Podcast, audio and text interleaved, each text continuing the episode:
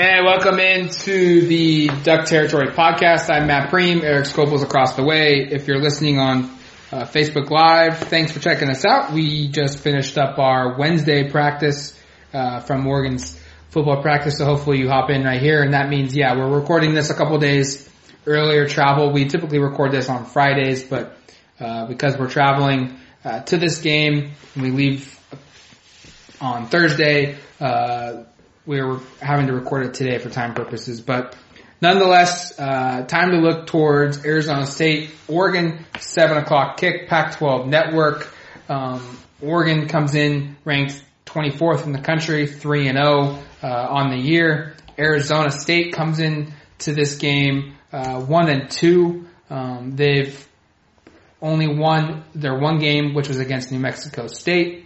They've lost the last two. Um, San Diego State kind of handled them mm-hmm. uh, week two of the college college football season, um, and, and, and they they won they lost that one thirty to twenty, but it wasn't really that close. Um, and then offensively, they had an offensive shootout against Texas Tech, but they lost fifty two to forty five. I think that score was also kind of not really as true telling as close as it ended up being. I think right. you know Texas Tech was pretty much um, in the lead with that game uh, throughout the entire throughout the entire game. Um, I'm not sure what to make of this game. You know, we're going to give our picks. Yeah. Um, which are very different. We just which, discussed what they're going to be. Which are very different later on, but um, part of me says Arizona State's still a Pac-12 team. They're still a team that's going to give Oregon fits. They have some talent at receiver. They've got a talented quarterback but their offensive line isn't very good. No. They haven't been able to run the football this year nope. within a, uh, at a consistent level, and their defense is putrid, a lot like Oregon's last season. And to make matters worse for them, uh, their star linebacker Krupp is out for the game with an injury now, and they weren't very good going into it either way. So I think, you know, it, would it surprise me if Oregon, you know, wins by 10 points or 12 points? No wouldn't, wouldn't surprise me at all. Would it surprise me if Oregon though went out and blasted them and, and won by 40? Uh, it, it, wouldn't surprise me either. Um, especially with the boomer bust type defense that, you know, Arizona right. State takes. Yeah, well, Arizona State, you know, we mentioned how poor they've been on defense. They do lead the conference in sacks. Actually, I think they're second in the country with 15 sacks in three games. They're averaging about five sacks a game. They're very, very good at getting to the quarterback. Now, they also give up a ton of big plays because of that. When you blitz a lot like they do, you leave yourself susceptible to be beaten vertically, to be beaten, you know, if, if you basically, if you make the play, if you get the play off and don't get beaten by the rush, you have an opportunity to, to make a lot of plays downfield because there just aren't as many bodies in front of you. So, um, Oregon has an opportunity. Oregon, which does lead the country, by the way, in explosion plays this year, has an opportunity here, I think, for, you know, a couple of big, big plays against Arizona State early and this thing could get a hand just because of the way Arizona State plays. Now it could also go the other way. Arizona State gets to the quarterback, maybe they get to Herbert, he fumbles or forces an in- interception or something like that, and the game flips as well. But uh, they definitely are a boomer bust defense. If you just look at the base met- metrics, they are not very good against the run. They're not very good against the pass. They do force a number of turnovers and they do get a lot of sacks. That's pretty much the only things they do well. They are 118th in the country defensively in plays 10 yards or more. They've given up 54 plays in three games. Time. Where an opponent has gone for 10 or more yards. Um, and, and to show you perspective, you know, Oregon, uh, at the same rate, they are 55th in the country and they've only given up nine, or 34, excuse me. Um, drastic, you know, drastically different. Uh, and, and then to take it to take it just another level as well, um, you look at Arizona State and the 20 yard or more plays that they've given up. The they're even plays. they're even worse. Yeah. They're 122nd in the country, and they've allowed 20 explosion plays um, so far in three games. And I, I think this Oregon offense, especially through the air, that's where they've been the most dangerous. Mm-hmm. Um, you know, Justin Herbert has connected with Charles Nelson, and and we'll talk about Nelson and the potential impact of that. Um, but he's hit Nelson, he's hit Johnny Johnson, uh, he's hit Royce Freeman for two 50 yard catches. Um, he he's he is connected on the deep ball a couple times Yeah. that have gone for over 20 to, to 50 yards. And that might be the case. We might see three, four, five, six of those uh, Saturday night in Tempe. Wouldn't surprise me in the least bit. Um, let's take a question here from Justin Cordova because this is a carryover from the, the Facebook Live we just did, so we want to make sure we get to that quickly here. Um, it's been the run game so far this year. Will they unleash Herbert this week? I think Herbert has been kind of unleashed already. I mean, you look at the way that Nebraska first half went, and obviously the second half was a forgettable one, but I believe he attempted 25 pass attempts in that game in the first half, which is a huge number. Um, and uh, in terms of do I think they're going to unleash him this weekend, I, you. I think Arizona State is very susceptible against the pass, and I think you'll see a heavy dose of both Royce Freeman and Justin Herbert in the pass game, uh, just because Arizona State doesn't defend either particularly well. Um, we are maybe concerned about what's going, who, who he's going to be throwing to. Um, you know, there are questions about a, a number of these pass catchers and their health going forward, but irregardless, Arizona State has not been good the last two years at all. I think ranking last in the conference last year and this year in, in defending against the pass. So if there's a team that, that maybe it doesn't matter as much against, it would be, it would be this group. I think the way Oregon has handled Justin Herbert and his rushing uh, is is very similar to that of Marcus Mariota in 2014.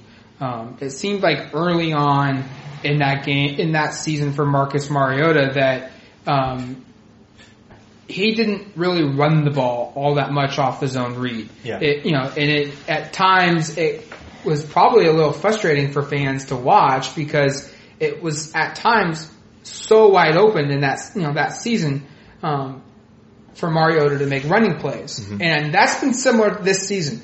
You know, it was interesting. Jordan Kent of, of Comcast Sports Northwest had messaged me on Twitter during the Wyoming game of just how open um, the zone read was for Herbert. And we actually saw in that game a couple carries, Yeah. design carries for Herbert. I think this is going to be an opportunity where we see that emerge just a little bit more with with Herbert. Um, I don't think at all this season it's it, there's going to be a situation where they're going to run Justin 15 times designed. Right. You might end up with because of scrambles and pressures and stuff. This could be a game where he scrambles a lot, by the way. Right.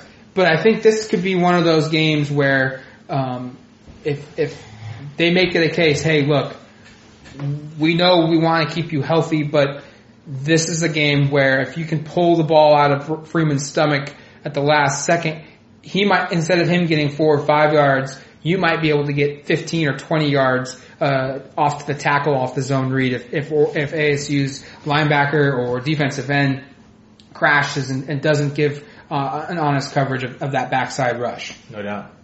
Um, but lots, you know, there's other areas that Oregon can make big plays in too, and uh, it's gonna one thing to watch the game within the game is going to be Oregon's receivers in a one-on-one battles because when you blitz, you're typically playing man-to-man coverage, Right. And um, typically, some teams run zone off blitzes, Yeah. Um, but Arizona State, you know, they like to play a lot of man, and this is a game where in those one-on-one situations, you can get big plays if, if your receivers can get off that, that one press coverage. This could be a big Dillon Mitchell game, I think. Dillon Mitchell, he's performed pretty well the last two weeks. I think six, he led the team in receptions and receiving yards. Last week he had a pretty good game against um, Nebraska as well. I think he had 80 yards in that game. Um, I could say it's been his first 100 yard receiving day if um, if Oregon needs to throw the ball a decent amount. Even if they don't, I, I think he's going to be come just because of the question marks around Charles Nelson. I think he's going to continue to become a focal point in this receiving uh, from this receiving corps. I liked a lot what I saw from him last week was kind of I feel like the first game where we saw him open up and, and show how dynamic he is with the ball in his hands. He had a couple plays against Wyoming where he made a lot of players miss. If he's making players miss in the open field with the way Arizona State plays, that could be one cut and go for, for 60 yards or something for a touchdown. So I, I, I look at Dillon Mitchell as a guy potentially to break out, have a big receiving game, and uh, and kind of lead Oregon in a lot of receiving categories just because of the way Arizona State defends. Yeah, there's. I wouldn't be surprised either um, if if Oregon comes into this game and somehow finds a way that they have two guys over 100 yards receiving. That that wouldn't surprise me one bit either. Um, one item to watch for is the slot position and Charles Nelson. Um, you and I this week have been pretty pretty consistent thing. We don't think he's going to play. I would be surprised. He he has not during the 20 minutes each of the last two days that we've had the opportunity to watch practice, we haven't even seen him on the field. He hasn't been dressed. So that's a pretty clear indication we believe that he will not play this Saturday. Now we, we could be totally off base on that and, you know, Oregon may be very well the fact that us media members are watching and, and are intentionally keeping him out and we get all sorts of I mean, he was listed on the depth he was listed on the depth chart as a starter. but uh, so was Tyrell Robinson. I think one week where he didn't play. So I mean, it, it, it it's possible he and Austin Fiala last week was that- listed on there. and He didn't even travel. So um, I, I think I'd be surprised if Charles Nelson plays in this game, and that brings up the question of who fills in there. Last Yeah. weekend it was a heavy dose of Darrian McNeal and Taj Griffin. Um, McNeal, I think they threw it to him four or five times, no receptions. Taj did catch the one pass for a touchdown for 20 yards. Um, they're going to need better production out of those two guys, I think, this week, just in terms of, and even if that means screen passes or, or fly sweeps, they need to have something out of that position, I think, to kind of keep the defense honest, or else they're going to be able to play a little bit differently on the outside. So, I think those two guys step up, and I think a third name to watch would be Jaylon Redd, who this week, for the first time in about a month, um, seemed to be full go in practice.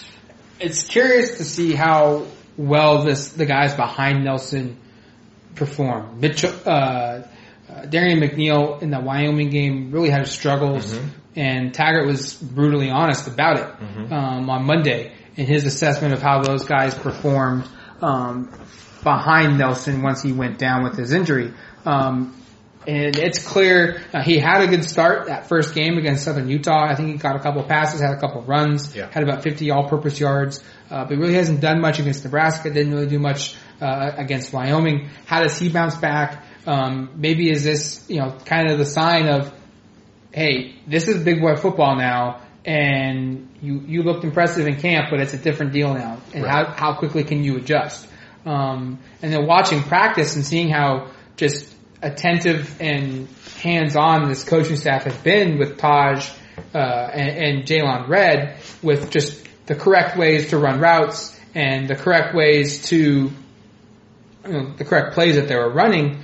There's still a learning curve here. These guys are still learning that process um, uh, of that position group. So this could be a group where there's you know truly just little experience and a lot of coaching is going to have to happen here. Oh, absolutely. And, and I, I, I do look to see, I think, more production from this group than we saw in the second, I guess the last three quarters, um, against Wyoming because they were pretty quiet, I think, just as a, as, as a group in that game after, you know, so much production out of Nelson from that position in the first two games in a quarter.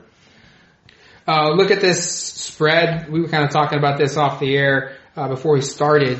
Um, Oregon opened as a 16 point favorite uh, against Arizona State on the road, which to me that was pretty high. I, I was kind of surprised that Vegas was that confident in Oregon, that disinterested in, in Arizona State.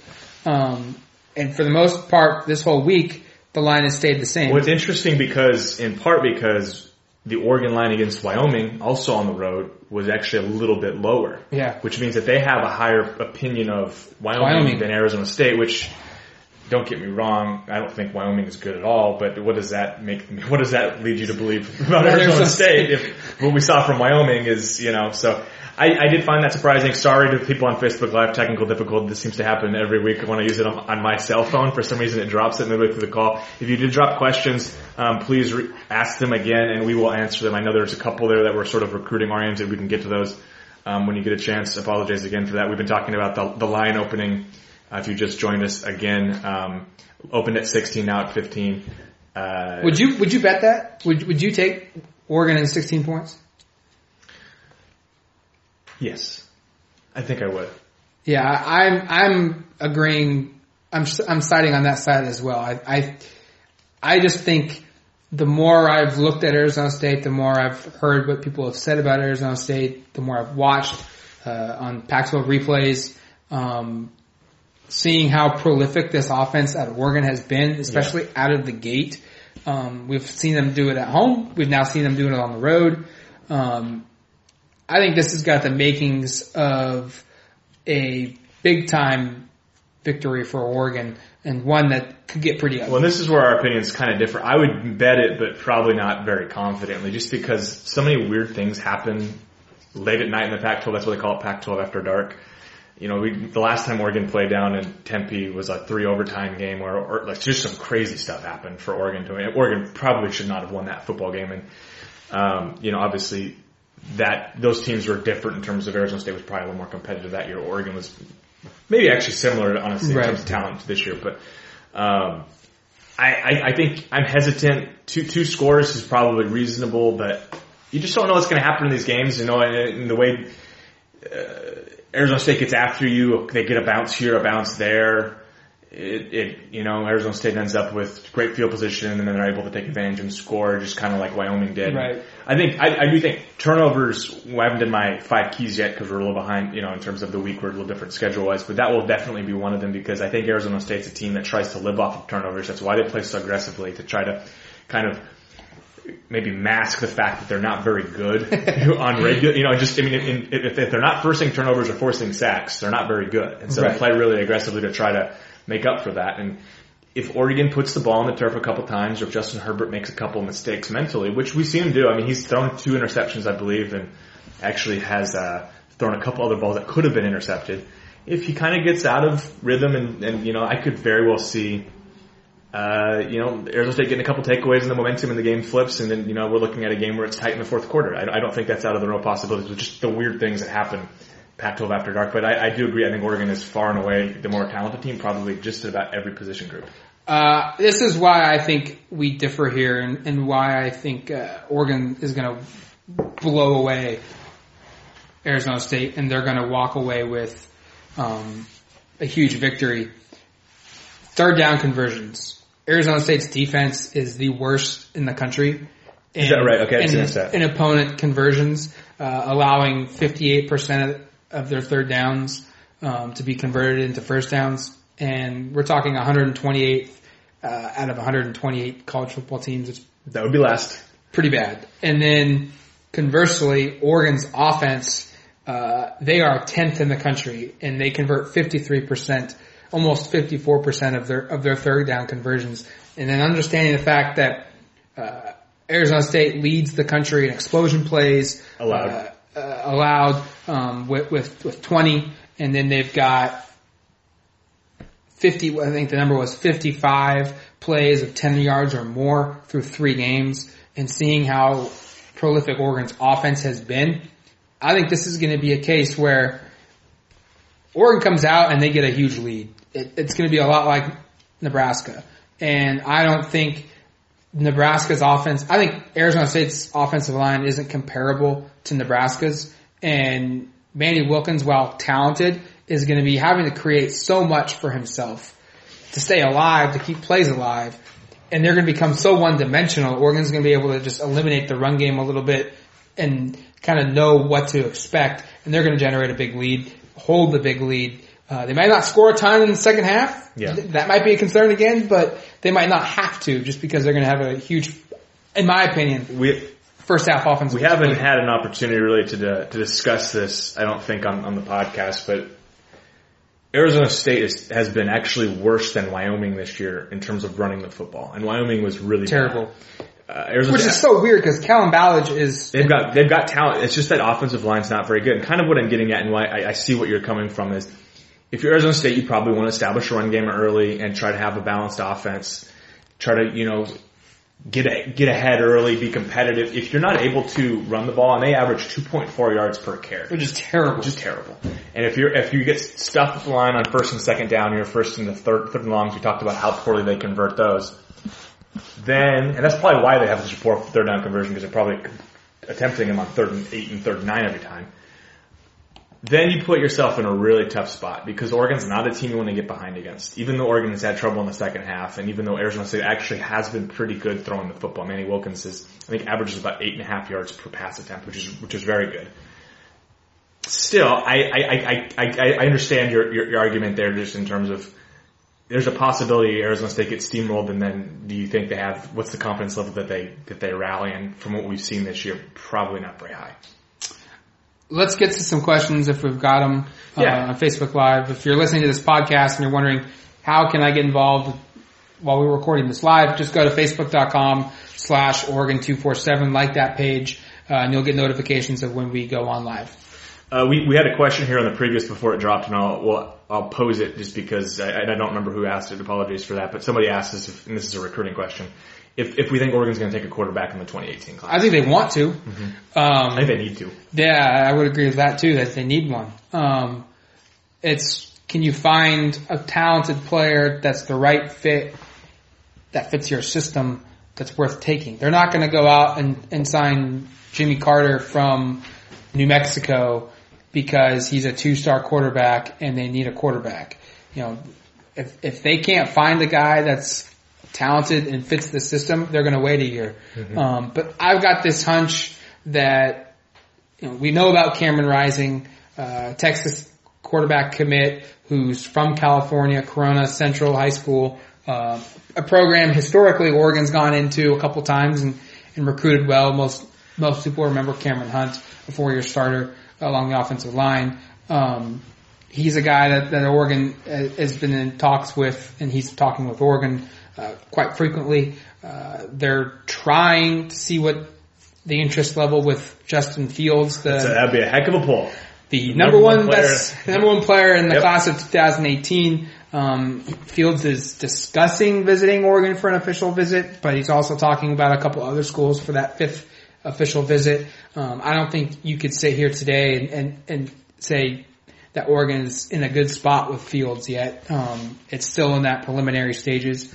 Uh, and then, you know, maybe Colson Yankoff, the guy that was at one time committed to Oregon, a four star out of Idaho that's currently committed to, to Washington. Maybe he turns things around and gives Oregon uh, a look again. Um, and maybe there's a quarterback that's committed elsewhere uh, that we don't know about yet that decides, hey, I want to look at this Oregon program because the depth chart is pretty open. It is. It, well, quarterback recruiting is really sort of interesting right now because these, unlike a lot of these other skill position and just positions in general, quarterbacks commit really, really early. I mean, you, you mentioned Yankoff. Sophomore, junior year. Yankoff committed, I believe, during the summer of his like sophomore year yes. Oregon, and and a lot of going these, into his junior going year. into his yeah exactly, and and a lot of these guys commit really early. So a lot of the targets you're seeing mentioned as Oregon, you know, as Oregon's top targets are guys committed to to Texas and to Washington, and I mean Fields was committed to Penn State for a while, and now he's reopened it up. So I, it's difficult to kind of gauge where things stand because these guys are committed, and are they how hard or how firm is their commitment? Are they open or whatnot? So everything we're talking about is kind of stuff that's going through the, the back channel. So it, there's a kind of a list of guys that they're looking at, and I think we both agree that they probably should take a 2018 quarterback. But not just not, not just, just to anybody, take one. but but you don't want to be in a situation where you have two scholarship quarterbacks next year kind of in the same situation you are now, and, and then it becomes you're one or two hits away from you know a walk-on quarterback playing a lot Taylor of Alie, who's scholarship now, but but next year it would next be, year it, would, be, be Burch or something it, like that. It's Burmeister who, at, at this case, is going to look like he's redshirting, um, and then well, yeah, Mike Irwin as well, I think. Right? Yeah, Michael Irwin a walk-on, and then someone uh, who's split time during fall camp, but has now been basically a receiver for the last month yeah. in Dimitri Burch. Um, let's take another question here from Justin Cordova. This is, I think, another question that'll end up being kind of a recruiting related question. Um, looks like we have a really solid and talented recruiting class already at wide receiver and possibly some really good ones yet to commit. Do you think we might see some transfers at receiver over the next year? I mean, it's certainly possible. Um, they're gonna, I mean, the numbers aren't going to be particularly friendly to some guys that may get put behind. I don't think I want to discuss which players might transfer, but I think it seems reasonable to assume that if, say, they take four or five commitments in this class at wide receiver and you throw that in with, I think, the 11 they have right now minus, see if 14 or whatever it is for next year, one of those guys might sniff it out and think. Well, transfers happen everywhere. Yeah. I, I, I, think, yeah, I, I think the answer is probably yes. and that stuff kind of just solves itself. Um, you know, you, you've seen guys a couple years ago, Chance Allen, mm-hmm. who was, you know, a very talented recruit, but, you know, he wanted to play and he was stuck behind guys like Darren Carrington, Byron Marshall, Bralon Addison, Dwayne Stanford, Keenan Lowe, Devin, Devin Allen, yeah. you know, the, the list, Charles Nelson, you know, the list went on and on and he just, he, he said, I, I want to play and so I'm, I'm going home. And he went to Houston and had, you know, a terrific two year career, uh, with the Houston Cougars. In his senior year, I think he was their their best receiver when they went to the Sugar Bowl. I think it was. um, or Fiesta Bowl. Um, so yeah, I, think I think you could argue at running back that there might be a guy that you know just because they've got three freshmen right now, they've got two more coming in, Mm-hmm. they're going to go after another one in 2019, and that's kind of what you want, I think, from a program because you want to go out and you want to recruit these guys, you want to recruit at a high level and say, look, it doesn't matter that you are a starter or that you are a sophomore, you know, and we've got two other guys, you know, on this roster. We're going to go out every year and try and sign the best player at position X mm-hmm. or the best two p- players at position Y and they may come in and they may take a starter spot and you have to f- fight for it. And it, it just creates that competition. And when you have that competition, guys are going to want to play if they're not going to if they're not going to have a chance to play and they leave and opens up another spot for more competition elsewhere. Let's take another question here. This one is related to Saturday's game from Micah Jimenez. Over under Oregon 350 rushing yards against Arizona State. I would take the over at that number in a heartbeat because I believe that's pretty close to what Oregon has been averaging this season already. Um, Royce Freeman is, from what we've seen, pretty much a lock to get 150 or more Yeah. yards, and you know, and then you throw in Kani Benoit, who's been averaging about 50, and you throw in Herbert, who might get 40. I, I think I think the number is 350. I would I would certainly take the over in this one. Uh, Matt, do you have a do you think there's any chance it's less? Um, I don't know yet. They're not very. I mean, they average 167 a game, so that's about half. But the thing to mention to mean, remember Arizona is State averages. Yeah. Allows- The- allows. Um, the thing to remember though is that they played Texas Tech, who, let's be honest, They they would throw it they would, 78 they would prefer to throw the ball a hundred times if if they could. Um, but on the flip side, they do give up almost five yards per carry, Mm-hmm. and that's one of you know I think it's ranked like 111th uh, yards per carry allowed in the country.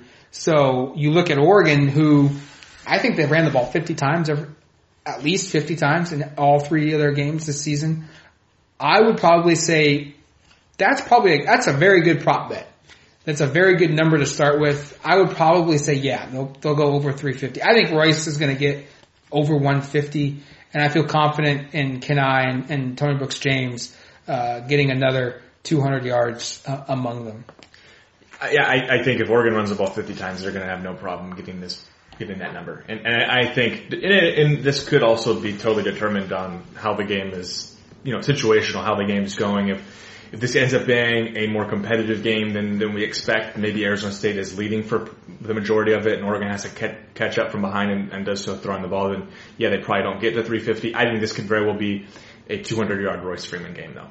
Yeah, I would agree with that too. Um, the one thing I would say is this could be a frustrating in terms of how Oregon gets, how Freeman gets those 200 yards. Because it could be a case where it's two, three, negative one, negative one, two, 50, 40, two, three, four, Right. five.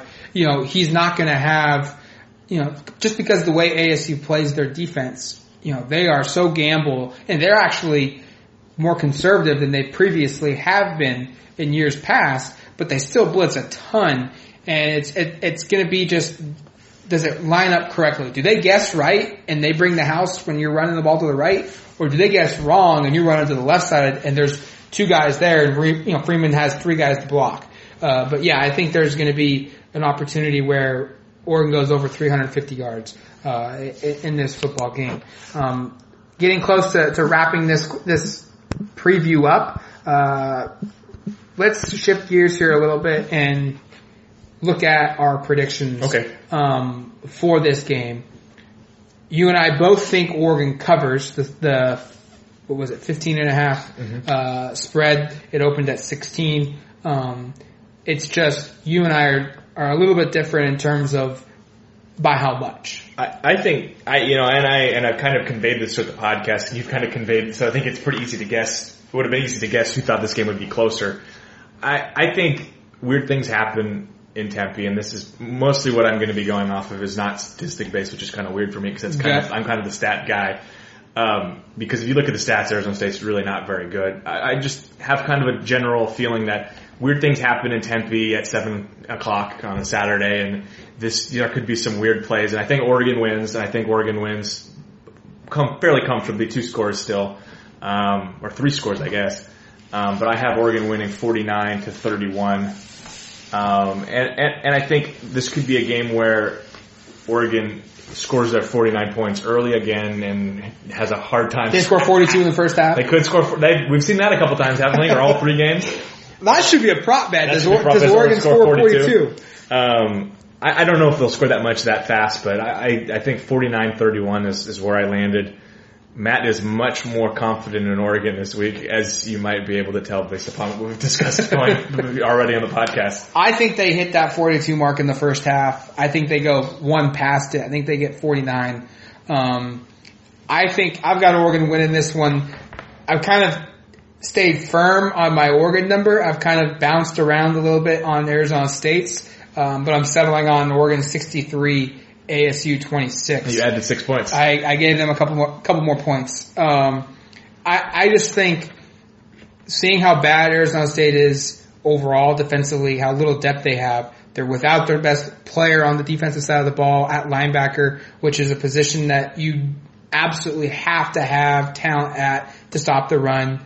Um, and then seeing how just bad they are on third down conversion, seeing how bad they are on, on stopping the running attack, and seeing how good Oregon is at both of those things, um, and then seeing how Oregon has been able to have a ton of explosion plays offensively through three games.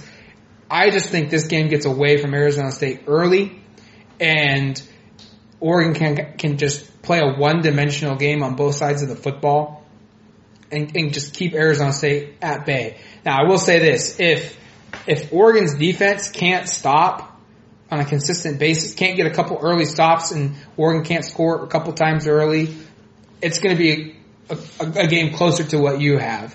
I just think we're going to see what happens, you know, from 2009 to 2014 Oregon, where they face, you know, a decent opponent, not a great one, not a bad one, and they just steamroll them because they come out of the, the gates quickly. They score three touchdowns in their first three drives. Arizona State gets three points. Next thing you know, oh my God, it's 21 to three. We have to throw the ball to catch up. I think that's going to be what plays out in, in this game moving forward for Oregon. Here's a weird stat, just in terms of Arizona State offense. They've had three different receivers um, have more than 100 yards in a game this year, which is That's kind of weird. odd. Um, one of those guys, uh, John Humphrey, transferred from Oklahoma, missed the last game with a knee injury. If he doesn't play, I think that's a pretty big hit to their wide receiver group. Um, we've got three more questions. We'll take all three. Sure. All right. Uh, Calvin James Lay asks, any recruiting news as far as the defensive lineman? We need some beef up front.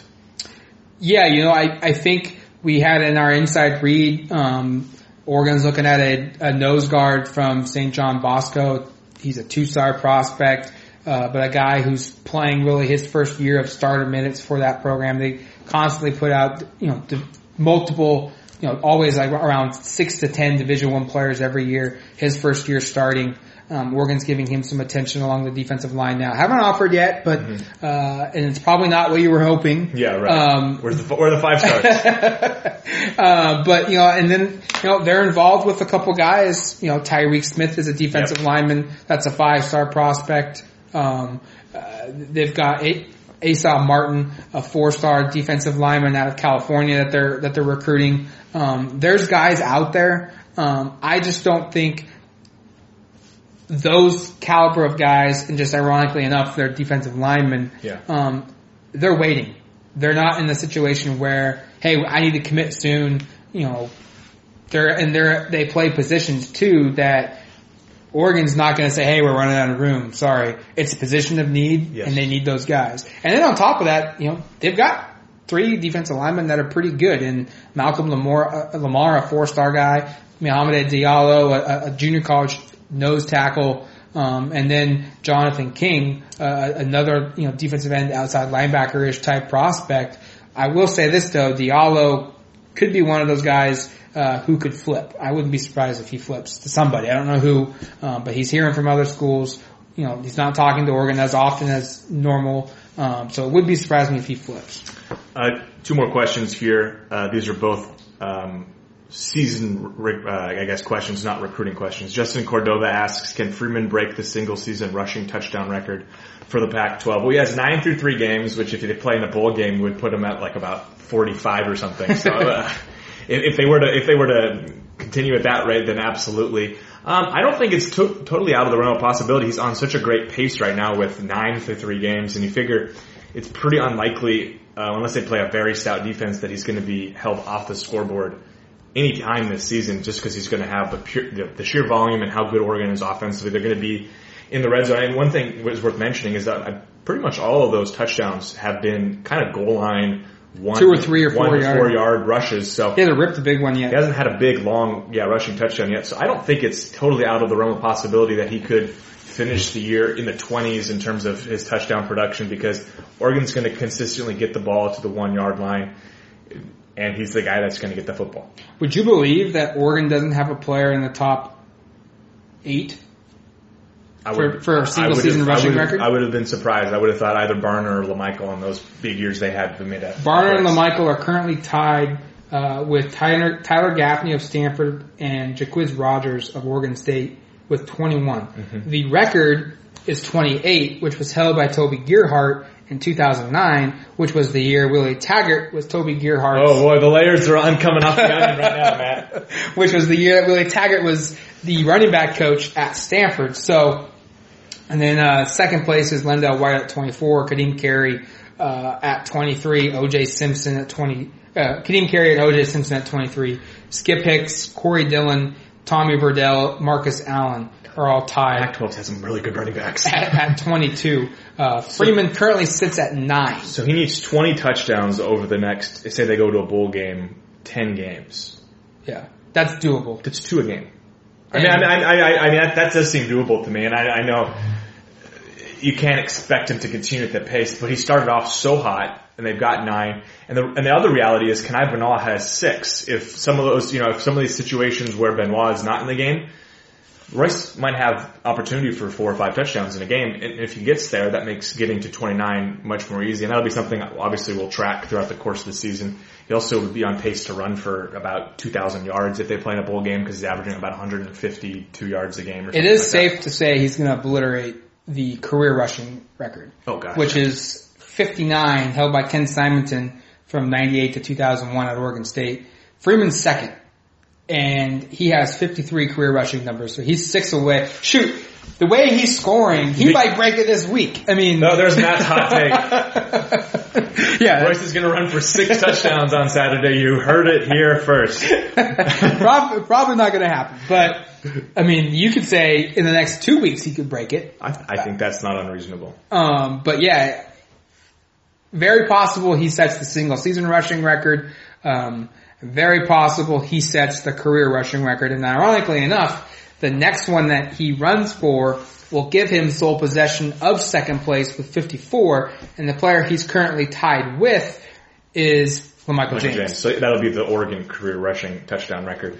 Um, another question has jumped in here, so we have two. Um, Adam Chimio asks, "How's ASU's D line?" Terrible. How, how, there it is. Very succinct. How will, Oregon, how will uh, Oregon's offensive line look setting up the run? Yeah, uh, not a strength of their defense. Um, Arizona State's actually pretty good linebacker.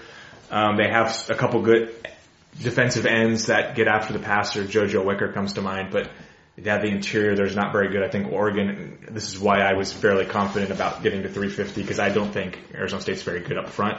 And last question from Jeff R. Miller: Is Oregon recruiting another big back to replace Royce Freeman? That's you know that's the question. You know who who becomes next year's big back. I don't think you can ask Tony Brooks James to be a guy to do what Royce is doing, 25, 26, 29, 30 carries uh, per game. He's just not built that way to, to withstand that kind of uh, pounding. Can Tony Brooks James do 15, 16, 17 carries a game? Yeah. And that might be the way Oregon goes next season where a guy like Tony Brooks James gets 14 carries, and then a guy like Darrian Felix, who's, who's a freshman this year, hasn't played yet. So he's been on the travel squad. He's though. been on the travel squad, but you could you could you could make a case he could be redshirting, so he might be a redshirt freshman. Um, you know, you have Darrian, you know, you have CJ Verdell and also Cyrus Habibi-Likio, two other true freshmen that are on this team. You know, you, you could make a case where Tony Brooks James gets 15 carries next year and then uh, Felix maybe gets 10 or 12 and Verdell gets 9 or 10, uh, and then, you know, someone else gets 8 or 9 carries Right. and they just kind of evenly distribute them, um, situationally, uh, next season. But yeah, for 2019, uh, the recruiting class, that's their goal. They want a big back. They want to get a guy that can be that power runner like a Freeman is, um, like a Benoit is, uh, because in 2018 they've got Jamal Elliott. I don't know if you would say he's a scat back. He's not a um, big back, but he's though. not a big back either. Uh, and then on top of that, they've also got Travis Dye, Troy Dye's younger brother, a three-star running back commit, who is a scat back. He's very, you know, very quick, very shifty, but he's also, uh, considerably smaller than the running back Oregon Strange, has. strangely enough, probably the best power back they have on the roster from what we've seen is maybe CJ Verdell, Yeah. who's well, one of Donte the smallest Pimpleton, guys. Donte Pimpleton, Oregon's running back coach, told me the very thing that you know, pound for pound, he's our toughest runner. Um, he, he said the issue with with Verdell though is we don't want to run him so much early on in his career just because does he have the the durability to to take that that kind of a pounding. So that's going to do it for us uh, on this podcast. Again, um, thanks for listening. Uh, to recap, Oregon, Erik is predicting a victory 49-31. I'm predicting a 63-26 victory. Uh, Oregon improves to 4-0. And I, I guess real quick, before we Yeah, wrap this up, um, there's going to be some games between ranked opponents this week. Uh, Oregon obviously isn't one of them because Arizona State's one and two. Correct. Um, but do you think, or how high of an op, how high can Oregon climb in the polls this week? I know polls don't matter. Polls are fun to talk about. They are fun to talk about. Uh, they provide fake hype for games at times um, until we get late in the year uh, when it truly does matter. But do you see Oregon having an opportunity to get into the top twenty? You know, you've got Utah, who's a who's uh, one spot ahead of Oregon. They're playing on the road at Arizona. Um, you- you've got I think they'll probably beat Arizona. probably you've got USC, who's fifth in the country, going to three and zero California. Ooh. 16 TCU goes to Oklahoma State, who's sixth in the country. Uh, you've got Michigan, who's a eighth in the country, going on the road to Purdue. They'll probably win that one. Um, you, you've also got 17 Mississippi State going to uh, 11 Georgia. You've got San Diego State going on the road to Air Force. Uh, you've got Auburn going to Missouri, who's ahead, ranked ahead of Oregon, and you've also got you know Florida, who's 20th, going to 3 and 0 Kentucky, and you've got Washington, who's 3 and 0 and 7th in the country, going to 3 and 0 and undefeated Colorado. So there's some games here. There could be some upsets. Do you do you see Oregon having a, an opportunity to have a huge jump if they win big? Well, I was going to say, it depends on if they win with my score or with your score. If they win with your score, I think it's going to become easier and easier for the narrative to become Oregon is back. They just went on the road against the Pac-12 team, even though it's not a very good one, Right. and just blasted them like Oregon has done for about a decade. Oregon's back, and you look at the college, the kind of the way college football looks this year, and I don't think outside of a couple of teams there are that many dominant teams, and maybe you start saying, well, maybe Oregon is kind of maybe not in the top 10, but I mean, maybe Oregon kind of starts feeling like a team that is a top 15-ish. 15-ish team and maybe some start pollsters. I mean, I saw, I think Oregon was the highest ranking I thought this week was 17 from one of the AP polls. Maybe you start seeing people start putting Oregon in that 13 to 15 to 16 range and that moves you from 24 to 19 or something like that. I don't think that's out of the realm of possibility. If Oregon goes and just blows out Arizona State, is it possible that they play Cal at home and and they're and they're ranked 19th in the country? I think that wouldn't be unreasonable. Would would be interesting to see what happens. We get the luxury of of playing the what if game. Yeah. Um, and this is going to make the podcast go a little bit longer, but I think it's a fun discussion at least. Um, what happens if Oregon and Cal both win This Cal this weekend? Cal would be four zero, coming off a victory over number five USC. Oregon would be four zero, probably ranked close to twenty, maybe a little bit below that. Does game day consider that? Is that even an option? Or what happens in two weeks if say Washington State upsets USC for their first loss, uh, and Oregon at that point is undefeated as well, and the Cougars are five and zero, and the Ducks are five and zero. I think there's a possibility where maybe they don't get it, but they're at least in the discussion of, hey, should ESPN come out to Eugene in the next couple Well, of weeks? I think that Washington State game of the home games well, I think to begin the season and then also now remaining on the schedule is probably the game that game day is looking at most. We look at the schedule around the country. It's actually not a great, there's not a lot of marquee games that weekend to begin with.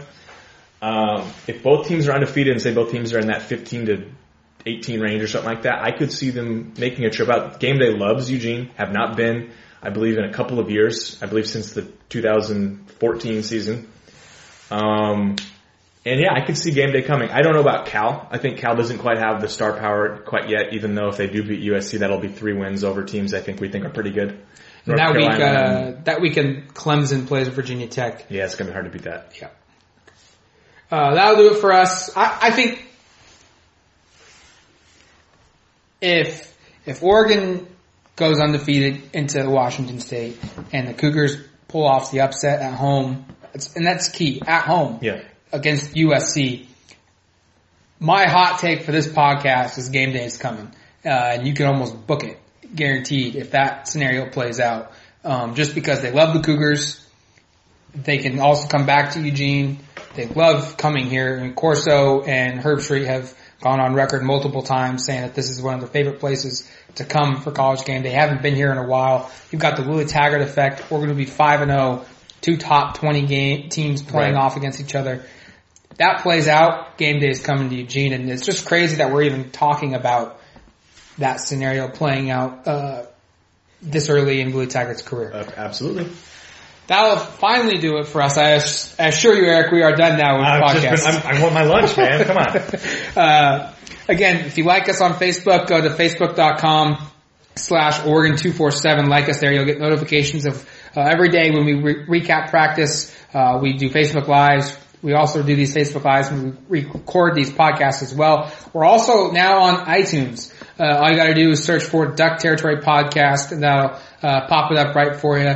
Uh, we're free. Um, downloads are already improving and, and, going up through iTunes as well. So thank you for listening. Yeah. Uh, the last week we've been approved and I, I, I checked our numbers yesterday and I was blown away by the reception we've had just be, you know, by our listeners. So thank you for listening to this. Uh, we will be back next Monday recapping the Arizona State game, uh, whether it be a win or a shock, uh, shocking loss. Uh, I'll be at Arizona State, so we'll have coverage there. Erik will be helping remotely, um, so we'll have tons of coverage this week leading up to the game, and then uh, also post game as well. So uh, thanks for listening, and we will talk to you sometime soon.